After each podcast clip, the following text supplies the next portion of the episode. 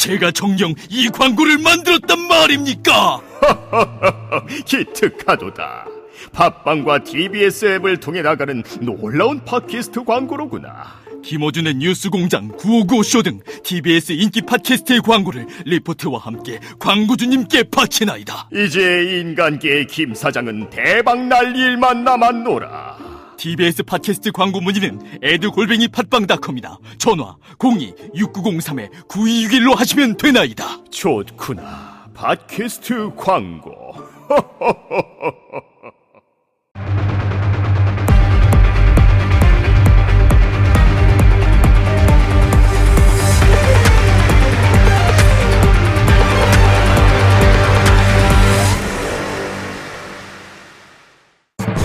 최순실 게이트를 수사 중인 박영수 특검팀이 연일 이어지는 최순실 씨 측의 특검 흠집내기로 곤욕을 겪고 있습니다.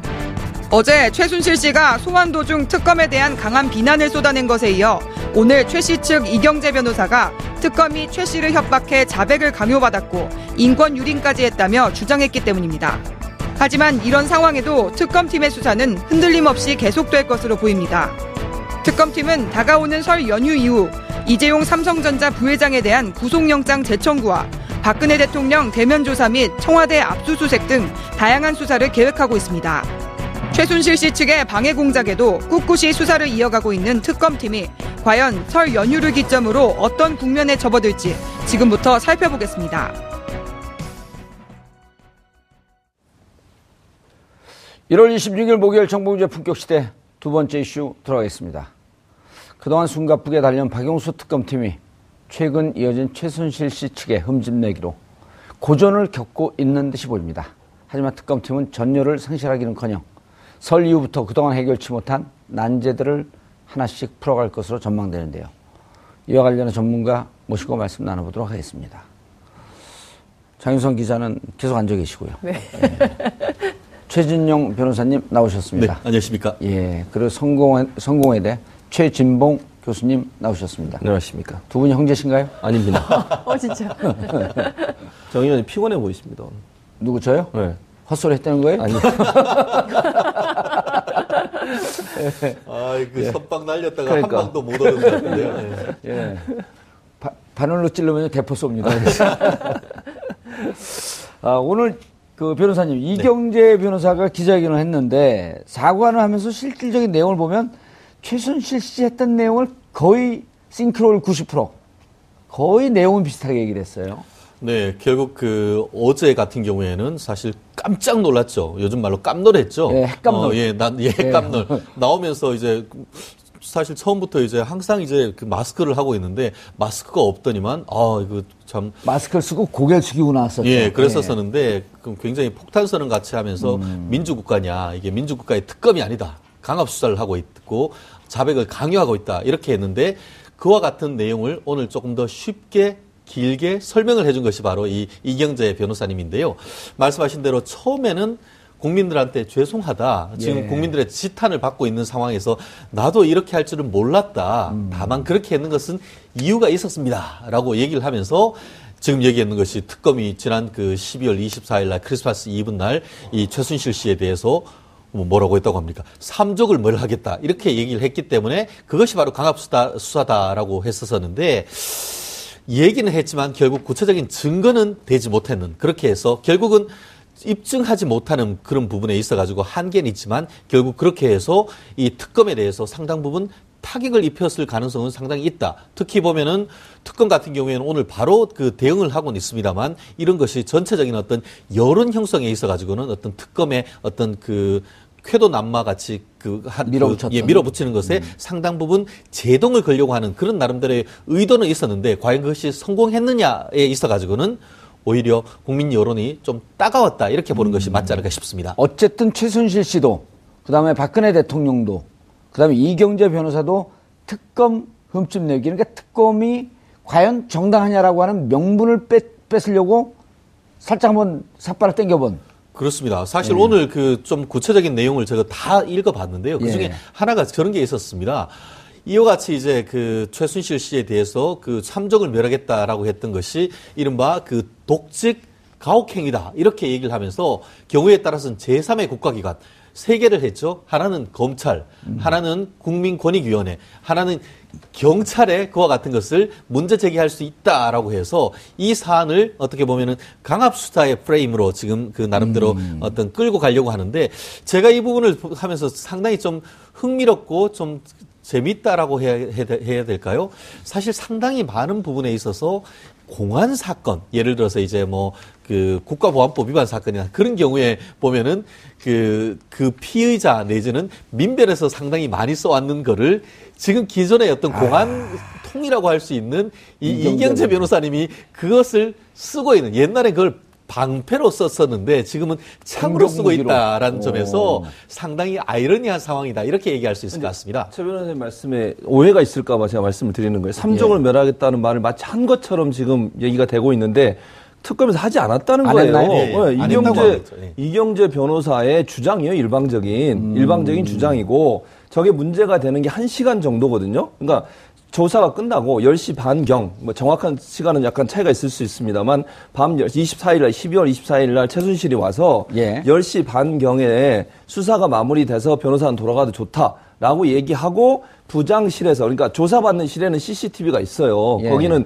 CCTV를 녹화할 수 있도록 장치가 돼 있지만 부장 특검 부장이 근무하는 곳에는 일반 사무실이잖아요. 예. 거기서 개인 면담을 한 거예요. 그것도 최순실의 동의를 얻어서 그 당시에는 이경재 변호사가 없었죠. 그러니까 이경재 변호사는 수사가 끝났으니까 돌아가도 좋으니까 돌아간 거고 최순실은 수사하는 무슨 정식 수사 갈 절차가 아니라 부장이 개인적인 면담을 하자고 해서 방에 온 것이고 누구죠 그 부장이? 이름은 안 나왔어요. 음. 이름은 안 나왔는데 이름이 어떻게 했냐면 그 문제를 제기할 수 있는데 혹시나 또 문제 될 수 있기 때문에 이 이경재 변호사도 땡땡 부장이라고 해서 이름은 지금 안 밝히고 네, 있는 그러니까- 부장 검사가 세 명이거든요. 그러니까요. 그 부장이 방에 있었는데 이제 그 특검에서 뭐라 그러냐면 문이 열려 있었고 그러니까 면담하는 동안 부장 방에 문이 열려 있는 상태에서 최순실을 데려왔던 교도관이 밖에 앉아 있었어요. 여자 교도관이 의자에. 그러니까 문 열린 상태에서 문 옆에 앉아 있었던 거예요. 왜냐면 교도관은 당연히 앉아 있어야 되는 거잖아요. 예. 범죄인을 지금 그 우측에 데려왔으니까 다시 또 데리고 가야 되고 그 상황에서 그런 얘기가 있으면 들었을 것이고 또는 만약에 강압적이고 억압적인 얘기를 했으면 큰 소리가 들렸을 텐데 그런 얘기를 전혀 듣지 못했다는 거예요. 교도관도 그렇죠. 그. CCC, CCTV에 적힌, 아, 찍힌 거는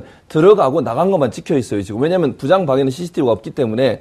그런데 지금 이경재 변호사는 CCTV를 돌리라고 그러잖아요. 그것도 잘못된 말이죠, 그러면. 그러니까 뭔가 검찰에 CCTV가 없는데 그 두 사람만의 대화의 내용이었고 그거는 밖에 있는 사람이 들었을 가능성은 있는데 CCTV를 보여달라고 얘기하는 것 자체가 어불성설인 거죠.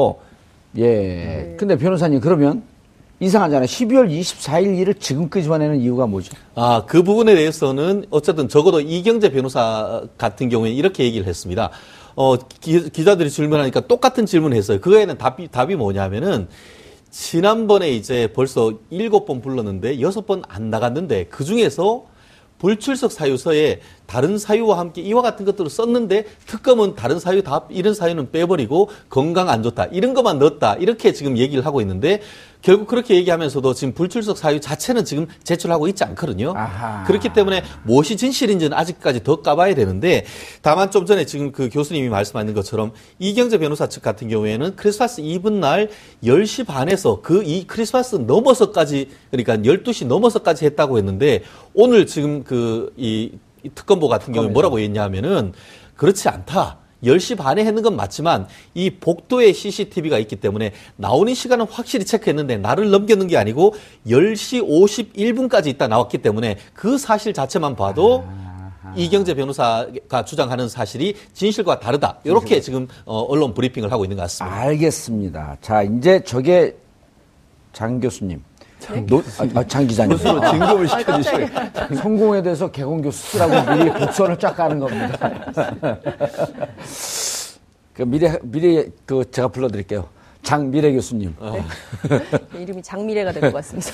자, 그런데, 네. 어, 지금 이제 변호사님, 교수님 말씀을 들어보면, 어, 양쪽에 우리가 전혀 이 보도를 보지 않았던 저 같은 경우는, 네. 아, 이게 최순실 씨 측에서 논점을 흐리기 위해서 물타기 하는 거 아닌가?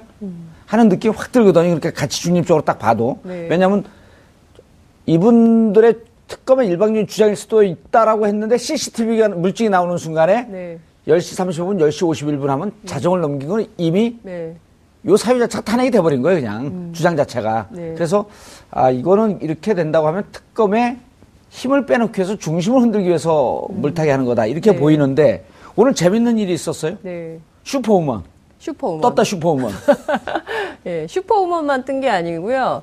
어, 슈퍼 아저씨도 떴습니다. 슈퍼 아재. 예. 네. 아재라고 하긴 좀 그런가? 30대 남성인데요. 아. 청년이라고 할까요?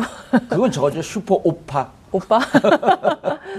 그, 그니까 이제 이경재 변호사가 그 자신의 사무실에서 기자회견을 잡아서 거기 굉장히 비좁아가지고요. 기자들이 전부 땅바닥에 앉아가지고 노트북을 켜놓고 어, 그 기자회견 준비를 하고 있었는데 이경재 변호사 얘기가 끝나기가 무섭게 이제 젊은 남성이 와서 뭐라고 얘기를 했냐면 악마의 변호사는 사라져라 이렇게 외마디를 외쳤습니다. 그리고 난 다음에 에, 50대 여성이 나타나서 일종의 피켓 시위 같은 거를 했는데요. 이분이 이제 서초동에 사는 그 아줌마인데 예. 본인을 이제 86학번 이라고 소개를 해요. 그러니까 87년 6월 항쟁을 겪은 세대라는 것을 강조하기 위한 걸로 기자들은 이해를 장 했는데요. 기자님보다 조금 위네요. 어, 저보다 세 살 위신 거죠. 이런 얘기를 공개하세요? 막 하면 안 돼. 갑자기 제가 어, 쫄렸습니다. 낚였어요. 낚였어요. 완전히 낚였어요. 아, 너무하네요. 예. 네. 저 하여튼 그 뭐라고 얘기를 하냐면 내가 지금 밥하다가 열받아서 나왔다. 아. 어, 그러면서 하는 얘기가 도대체 최순실이라는 사람이 민주주의를 말할 자격이 있는 것이냐. 도대체 대한민국의 민주주의를 어, 어떤 사람들이 어떻게 지켜왔는데 최순실이라는 사람의 입에서 민주주의, 자유민주, 자유민주 특검이 아니라고 했습니다. 어제 하면서, 예. 출석하면서. 그래서 이제 그것을 문제 삼은 것인데요. 다분히 의도된 최순실의 전략은 강압 수사 논란으로 쟁점, 논점 이탈을 하기 쟁점 위한 것이죠. 이동을 하고 싶었던 그렇습니다. 거죠. 음. 논점 이탈. 근데 지금 강압 수사 주장을 하는 사람은 최순실 씨 하나밖에 없어요. 그러니까 수많은 사람들이 특검 수사 조사를 받고 있지만 유일하게 강압 수사하고 있고 이거는 민주 어 자유민주 특검이 아니라고 주장을 하고 막 우리 애들까지 다 어, 곤란에 빠뜨렸다 너무 억울하다 이렇게 주장하는 사람은 딱 한 명인 거죠 최순실 씨. 음. 예. 다른 사람들은 다 자백하거나 어 용서를 구하거나 김종, 이러고 있거든요. 정호성, 예. 장시호, 네. 그다음에 차은택. 차은택은 뇌물 뇌물 뭐 배임 횡령까지 많단 말이에요, 그래요. 죄가. 예. 그런데도 그래도 별 얘기 안, 안 하고. 있고. 음. 자신의 죄를 다 고백을 하고 있는 셈이죠. 근데 지금 물론 이제 주범에 해당하기 때문에 끝까지 버텨보자 보자 이런 전략을 쓰고 있지만 최순실 씨가 계속 그러면 그럴수록 앞서 이제 말씀하신 청소 노동자의 외마디처럼 그리고 또 음. 염 이-. 네 그리고 또 이렇게 50대 주부의 외마디 그리고 음. 30대 청년의 외마디 이런 시민들의 목소리가 어, 계속 나오는 것이죠. 야, 근데 변호사님, 네. 저 우리나라 시민들 그 시민들의 이제 어, 법률 지식이 높아져서 변호사 하시기가 좀 힘들어지고 점점 더. 어, 근데 그 전 뭐 큰그 문제는 없다고 봅니다. 예. 왜냐하면은 법률 지식 아는 건 좋지만 글 쓰는 거는 만만치는 않습니다. 예. 그렇기 때문에 고급 글쓰기로 저희는 대처하고 있다 이렇게 아, 하는데요. 그- 그럼에도 불구하고 어쨌든 법은 하늘에 있는 것이 아니고 국민들이 알아야 되는 것이죠. 저는 오히려 이 사태가 나쁘다 생각하지 않습니다. 음. 예. 조금 피곤할지 모르지만 이와 같은 것을 아는 것이 힘인 것이고 음. 본인과 관련해서도 어떤 비판의 눈을 만들 수 있기 때문에 어떻게 보면 좋은 교과서라고 저는 그렇게 봅니다. 예, 알겠습니다. 근데 검찰을 흔들어 놓는 게 이제 흔- 헌재를 흔들어 놓는 거는 이해가 돼요. 헌재를 흔들어 놓는 것은 3월 13일 한번 넘겨보자. 네. 그렇게 되면 7명 남는데 어, 표결의 절, 그 최소 숫자가 되는 거 아니에요, 이제? 그렇죠. 그러면은 헌재도 쉽게 가지 못하겠다. 그리고 그 없어진 두 명은 어쨌든 자동으로 탄핵 반대쪽으로 자연스럽게 서 있는 거 아니에요. 여, 여섯 명이 찬성이 나와야 되니까. 네, 네, 그렇죠. 그러면 자 헌재에 대한 전략 이 공격 목표는 알았어요. 근데 특검을 흔들어서 뭘 해놓겠다는 거죠? 어, 그 말씀도 맞습니다. 그런데 특검이란 것은 말씀하신 대로 상존하는 것이 아니고 기한이 있기 때문에 특검 또한 결국은 아, 2월 28일까지 묶어놓자. 그렇죠. 결국 70일 중에 지금 반환점을 지금 도란 상태에서 예. 그, 그 결국 시간을 끌다 보면은 결국 한정된 시간 내에 수사 자원을 투입해야 되는 그런 자원이 있기 때문에 결국은 미로서 모르쇠의 전략은 최소한 어떤 본인의 수사를 하게 하는 시간을 최대한 줄이겠다 하는 전략인데요. 예. 그것은 결국 어 박- 지금 황교안 그 권한 대통령 권한 대행이 과연 이것을 한 달 더 연장시킬까에 대해서는 현재로서도 조심스러운 입장인데 과연 연장 안 할 가능성이 상당히 높다라는 그렇죠. 측면이 있기 때문에 그러한 점에서 최대한 수사받는 것을 뒤로 미루는 음. 결국 특검과 헌법재판소는 결국 최대한 연장 전략이 본인들한테는 가장 이익이다라고 보는 나름대로의 그런 전략적 선택을 한 것이 아닌가 봅니다. 알겠습니다. 최 교수님. 예. 포인트가 이제 삼성에 다시 묶여지고 있어요. 그래서 이제 제가 예. 아, 나름대로 그 법조 출입 기자들 그다음에 관계자들 취재를 해보면 3월 19일 어, 삼성 이재용 부회장 뇌물죄로 구속 영장이 발부가 됐으면 헌재도 1월 30일까지 끝낼 수 있었을 것이다. 그런 얘기가 좀 나와요. 그런데 삼 3월 1월 19일 날 1월 19일, 예. 이재용 영장이 기각되면서 네. 헌재 특검이든 헌재든 다 흔들렸다. 그렇죠. 지축이 흔들렸다 이런 표현을 쓰는 사람들도 있어요. 물론 그런 면이 없지 않아 있다고 봅니다. 예. 그러니까 삼성 이재용 부회장의 구속영장이 기각이 되면서 일단 제동이 한번 걸렸죠. 예. 그런데 그럼에도 불구하고 저는 특검은 거기에 별 그러니까 물론 영향을 전혀 안 받았다고 얘기할 수는 없을 것 음. 같아요. 그럼에도 불구하고 특검이 계속 뚜벅뚜벅 본인의 길을 가고 있는 것 자체가 저는 아직 희망이 있다고 봅니다. 예. 그리고 또 한 가지는 그것이 오히려 박근혜 대통령의 대면 조사를 압박하는 수단이 될 수 있어요.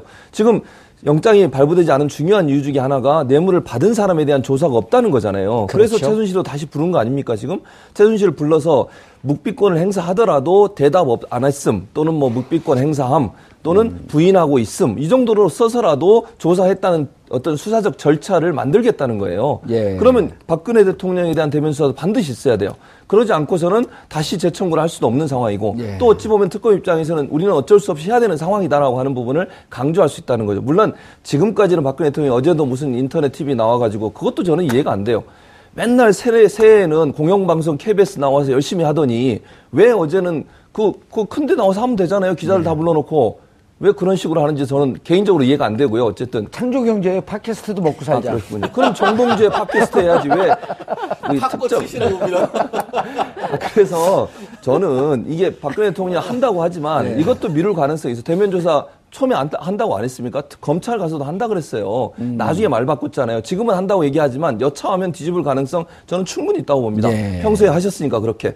그런데 그러면 이제 최지원 변호사님 말씀하신 것처럼 연장 문제도 여기에 연관돼 있다고 저는 생각해요. 만약에요. 박근혜 대통령이 2월 초에 특검에 대면 조사에 응하지 않고 청와대가 계속 압수수색을 반대하잖아요. 그럼 국민의 여론은 들끓을 것이고 특검은 계속 그걸 주장할 겁니다. 해야 된다고. 그런데 이게 수사가 마무리되는 단계까지 가도 이루어지지 않으면요. 연장해달라고 특검은 요구할 수밖에 없어요. 대통령의 직접 조사 없이는 이 수사를 마무리할 수 없다.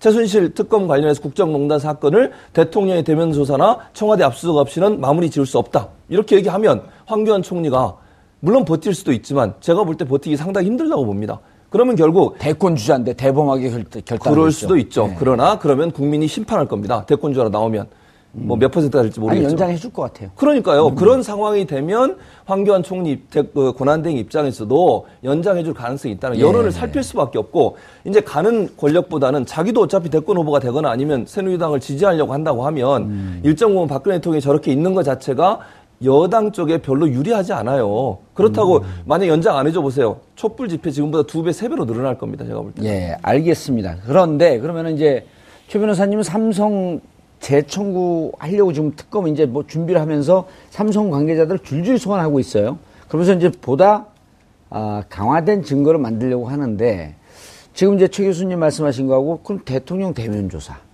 또 삼성 재청구 이 둘 다가 아주 그냥 거대한 산을 넘어야 되는 과제거든요. 네. 삼성에 집중하고 있다 또 대통령 못하고 대통령 하고 있다 삼성 못하고 자칫 잘못하게 되면 아주 난국에 빠질 수 있는 상황이 될 수도 있거든요. 그렇습니다. 사실 아까 말씀하신 대로 그 이재용 부회장의 영장이 기각되면서 특검의 지축이 흘렸, 흔들렸다. 그 말의 상당 부분 사실은 내색은 안 하지만 내색은 안 하지만 사실은 그런 내상을 입은 건 맞습니다. 문제는 이제 아- 제가 봤을 때는 박근혜 대통령이 이게 그 영, 어제 같은 경우에도 그 특검 조사 받겠다라고 했기 때문에 사실 거부할 명분이 사실 거의 없습니다. 거기다가 만약에 거부했을 때 교수님 말씀처럼 계속 밀리다 한다고 하면은 결국은 그 한 15일 정도 그 미루다가 30일이라는 혹을 더, 떼, 더 붙일 수밖에 없기 때문에 전략적인 선택에 있어서도 그렇다고 하면 2월 달에 전략적으로 그냥 그 밀어붙여서 오케이 해서 조사받을 가능성이 훨씬 더 높, 저는 높다라고 봅니다. 현실적으로. 아, 현실적으로. 그런데 문제는 뭐냐면은 삼성이 박근혜 대통령의 대리전을 사실상 해주고 있다. 저는 그렇게 그 평가를 하거든요. 예. 이번에도 만약에 영장이 기각됐다라고 한다고 하면은 사실은 결국 그 삼성에서 전체 774억, 삼성이 지금 430억 자체에 대해서 뇌물죄로 볼 수 있느냐에 대해서 상당 부분 의문점을 던져버리고 그렇게 되면은 사실상 박근혜 대통령에 대해서도 상당 부분 면책될 수 있다는 그런 수 인상, 있는. 예, 그런 인상을 줄 수 있기 때문에 특검이 그와 같은 모험을 할 것이냐. 상당 부분 이 부분이 그 굉장히 고민일 수밖에 없는데 결국 그렇기 때문에 명확한 뭐 의, 법적 의견이 달랐다라고 넘을 수 있는 구체적인 증거를 지금 불러, 불러 조사하고 있는 사람들로부터 정말 받지 않는다 하면은 사실 그와 같은 모험을 할지에 대해서 상당 부분 의문인데 결국 어제 같은 경우에 지금 아까 봤더니만 뭐 김신 지금 삼성물산 사장이라든가 관련되는 사람은 굉장히 많이 집중적으로 보르고 있는데 과연 어떤 핵심적인 증거 예전에 없던 다른 증거 그러니까 박근혜 대통령으로부터의 어떤 어, 오더를 받았다든가 아니면은 그런 뒷거를 했다는 그런 명확한 증거가 없으면은 아 정말 그런 모험을 할 수 있을지 정말 저 또한 이 부분에 대해서 정말 집중적으로 보고 있는 상태입니다. 그런데요, 그 안종범 수석의 노트가 증거물로 채택이 됐잖아요. 네네. 거기 2015년이죠. 네네. 2015년 7월 24일 날 그 기록에 보면 대통령이 승마협회 얘기를 하면서 부회장과 아, 전문지고 임원 지, 적을 하면서 어, 적극적으로 그 지원하라. 사업에 협조하지 않는다. 네, 네네. 그러니까 교체를 지시합니다. 그렇죠, 그렇죠. 그래서 교체가 되고 그렇죠, 제일기획 김재열 사장 사람으로 채워져요. 그렇죠. 제일기획. 그리고 그 이후에 어 영재센터 지원 16억은 그 이후에 그렇게 교체되고 난 다음에 3개월 뒤서부터 지원이 되, 는 거거든요. 그렇죠. 럼 대통령이 교체해놓고 예, 예.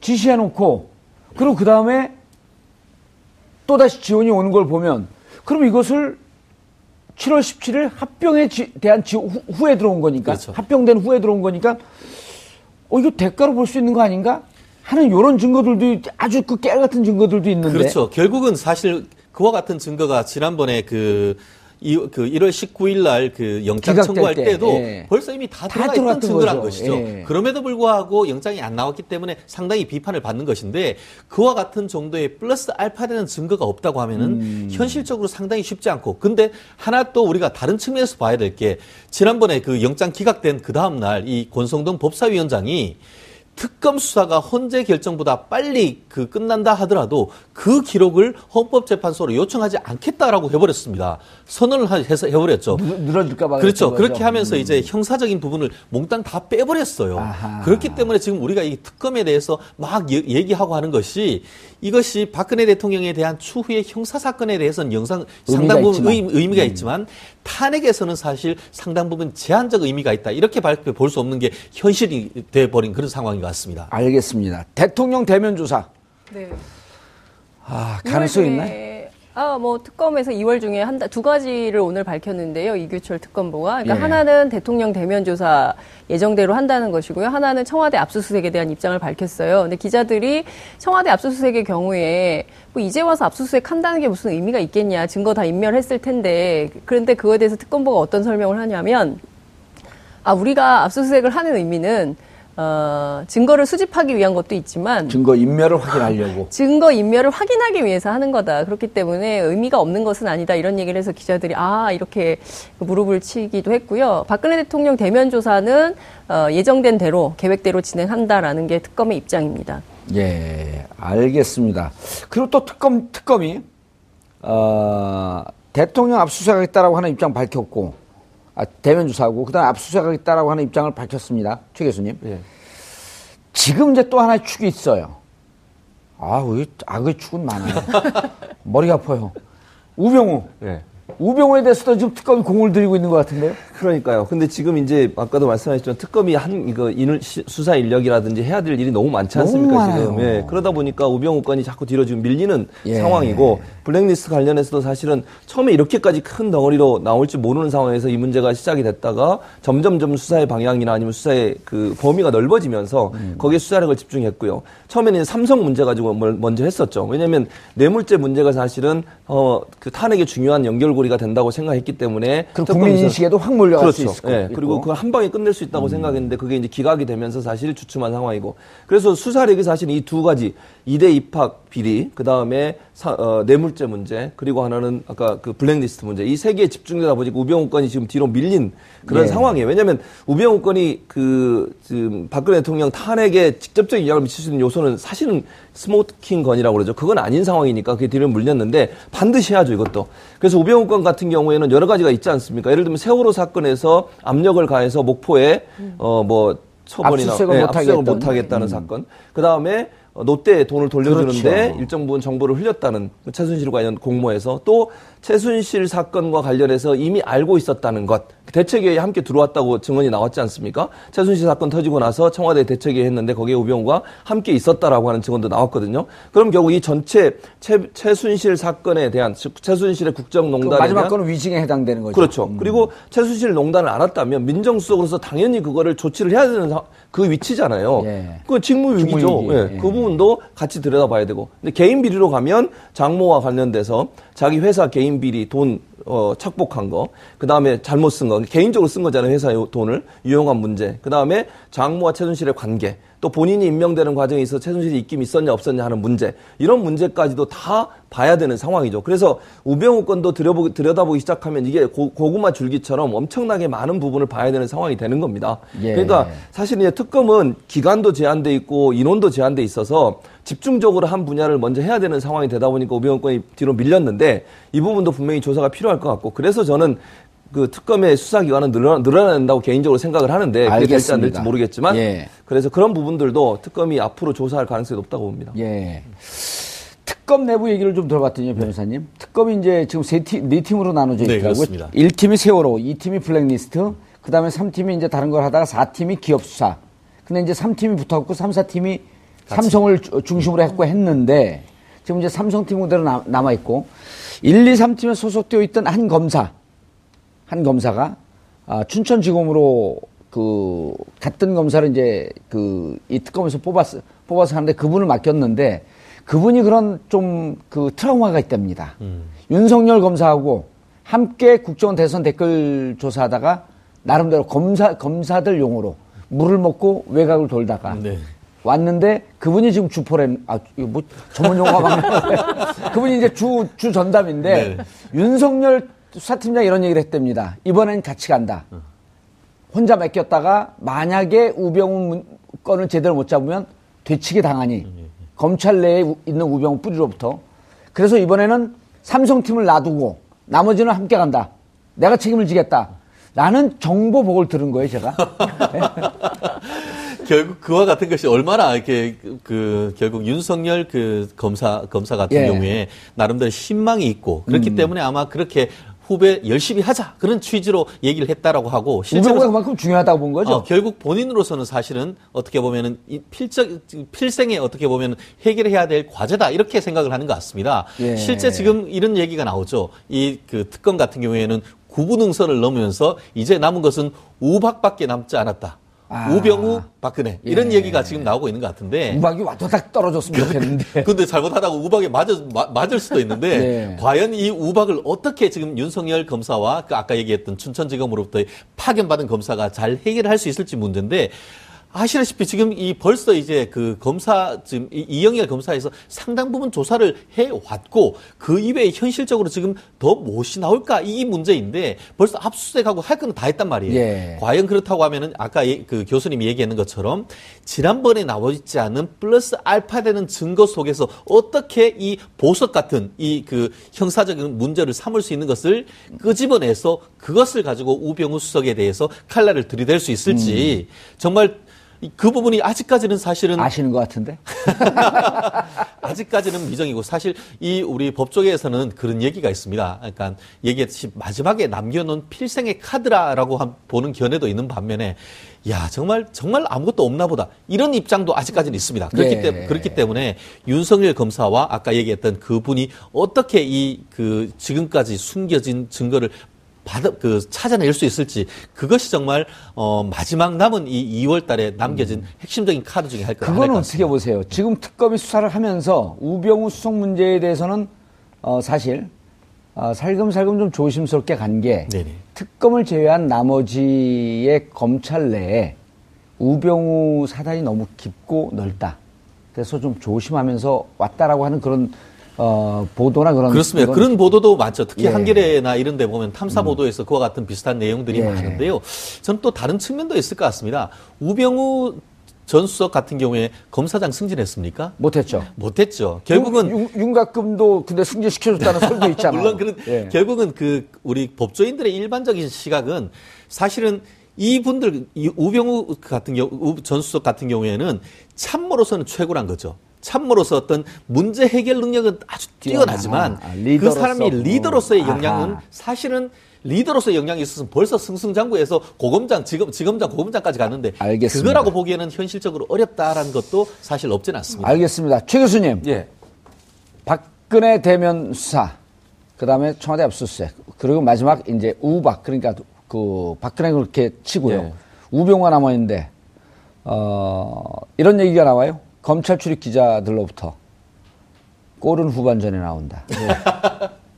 전반전에 몸 풀고, 예. 기싸움 끝내고, 예. 아, 골은 후반전에 예. 대거 나온다. 예. 마치 우병우 수석에 대해서 뭔가 잡은 듯한 그런 뉘앙스들이 나온단 말이에요. 예.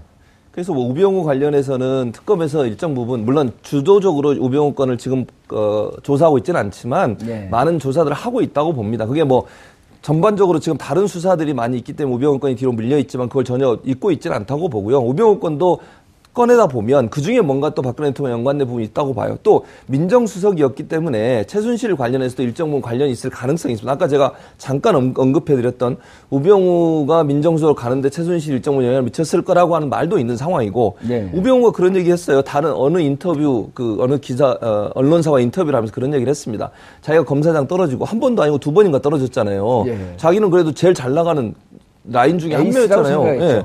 그런데 그런 날을 그 인터뷰 그렇게 돼 그런 날을 박근혜 대통령이 뽑아서 비서관을 시켜줬다. 그러면 충성 안 하겠습니까?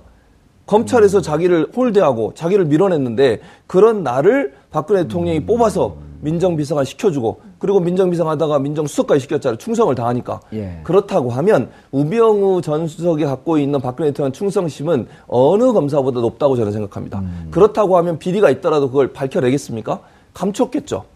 상식적으로 생각하면 예. 그러면 자신이 민정수석에 있는 동안 최순실 정윤의 문건 문건 사건도 그때 터졌잖아요. 그렇죠. 그걸 모른다는 게 말이 안 되지 않습니까? 음, 맞습니다. 이미 모든 걸 알고 있었을 가능성이 있고 대책도 저 사람이 주도적으로 했을 가능성을 우리가 전혀 배제할 수 없다는 거죠. 예. 그렇다고 하면 우병우 건을 조사하다 보면 최순실과의 연결고리도 일정 부분 나타날 가능성은 배제할 수 없다고 봅니다. 알겠습니다.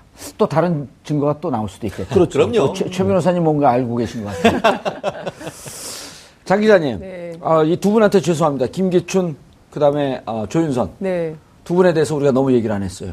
관심을 좀 가져줘야 되는데. 그 오늘도 조사를 받았어요. 블랙리스트 예. 관련해 가지고 현기환 수석도 오늘 특검이 소환해서 그건 LCT 아닌가요? LCT로 구속이 됐고요. 예. 그리고 지금 이 사건으로 참고인 신분으로 오늘 아, 불러서 1인 조사를 2역을 했네요.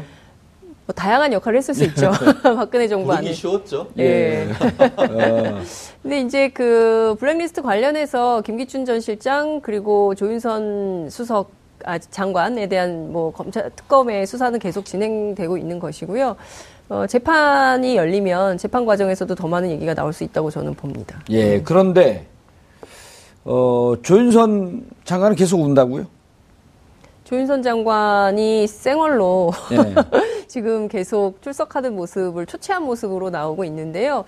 저는 그 좀 모르겠어요. 물론 저 법조인 출신이기 때문에 강력하게 안 버티면서 어, 최순실 전략을 쓸 수도 있지만 반대로 이분은 정치인이잖아요. 예. 법조인이기도 하지만 그래서 향후에 자기의 정치 인생을 생각한다면 어 저는 이제 조만간 타이밍이 온다고 생각해요. 전체를 털어낼 수 예, 있는. 그 안종범 수석의 길을 조만간 걷지 않을까 조윤선 장관도 예. 그런 생각을 좀 합니다. 그 수석 같은 경우에는 예. 사실은 조윤선 그 무슨 수석을 했었죠? 현견수석 경제. 경제였었네. 아, 현견석이 정무석이었잖아요. 아? 예. 그렇게 해서 여기 블랙리스트 오는 겁니다. 아. 이 사람이 누구였냐? 바로 조윤선 장관이 후임이 바로 현기환 수석이었죠. 그렇기 때문에 지금은 참고인으로 불렀다 하더라도 실질적으로 이 리스트 만드는데 리스트를 업그레이드 하는데 구체적인 관여를 했을 가능성이 염두에 두고 왔기 때문에 조윤선, 현규환 이렇게? 그렇습니다. 음. 그, 렇기 때문에 지금 불러는 거죠. 그 맥락인 겁니다. 그래서 네. 실질적으로 지금은 그 부산에 있는 LCT 관련해서 지금 뇌물수수 혐의로 구속돼 있지만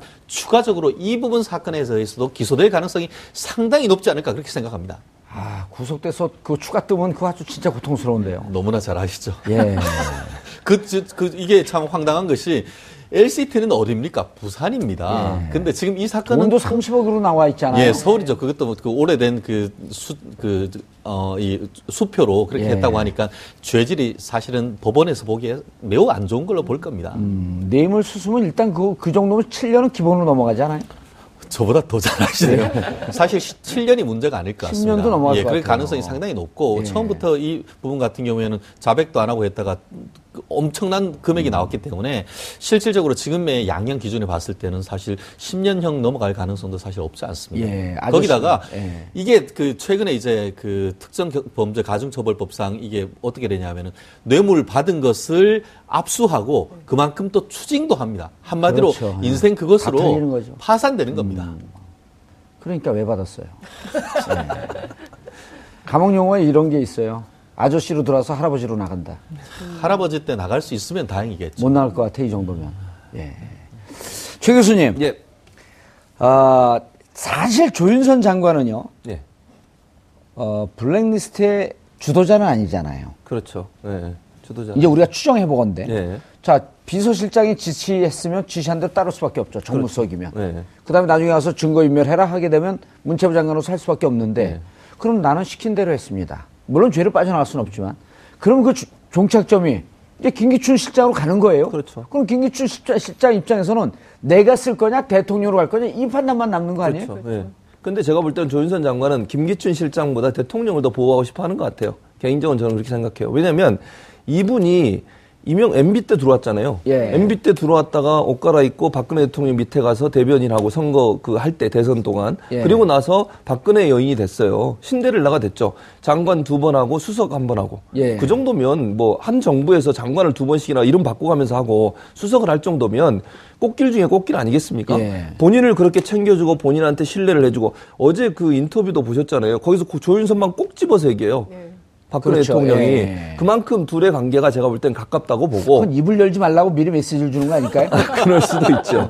그러니까 예. 조윤선 장관 입장에서는 김기춘 실장이 아웃되는 것보다 박근혜 대통령의 탄핵에 영향을 줄 가능성이 있는 것에 대해서 부인을 하려고 하는 것 같아요. 왜냐하면 음. 이 사건이 사실 블랙리스트 사건이 탄핵에 거기에 사유로는 안 들어 있지만 참고사항으로 지금 넣겠다고 하잖아요. 그리고 헌법적 가치를 위반한 행위이기 때문에 이게 탄핵의 중요한 사안으로 인용될 가능성이 있지 않겠습니까? 그 부분을 조윤선 장관 입장에서는 엄- 염려를 하는 것 같아요. 그러니까 본인 하나가 일단 본인이 받은 혜택이 있고 사랑받은 사람으로서 또 꽃길을 걷게 해준 사람에 대한 충성심의 발로가 결국은 입을 닫고 아직까지 부인하고 있는 것 같은데 저도 이제 머지않아. 국장 말처럼 머지않아 실토할 가능성은 있다고 봅니다. 실토는 시간 문제다. 예. 예, 알겠습니다.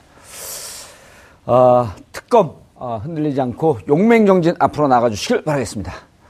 박근혜 대통령과 아, 최순실 씨가 작심한 듯 반격을 가했습니다.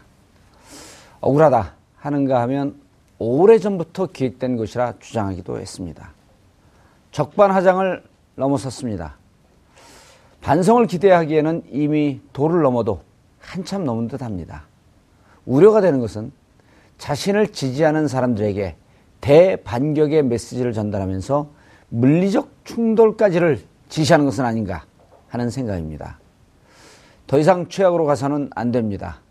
헌재와 특검의 관용과 인내가 자칫 더 큰 불행을 가져오는 것은 아닌가 하는 우려조차 듭니다. 국민과 국가를 생각한다면 헌재와 특검에 조속하고도 과감한 결정이 필요한 시기가 아닌가 하는 판단입니다. 어, 나라가 위기에 처해 있고 어, 살림살이도 많이 힘들지만 모처럼 함께 모여 앉아 오래간만에 만난 가족, 친지들의 힘든 어깨 토닥이면서 덕담으로 명절을 보내시길 바라겠습니다. 아, 음력으로 새해가 시작되는 1월 30일 화요일 더 힘차고 웃는 모습으로 다시 찾아뵙겠습니다. 1월 26일 목요일 정봉재 품격시대 마치겠습니다. 마음이 훈훈한 명절 되십시오. 감사합니다.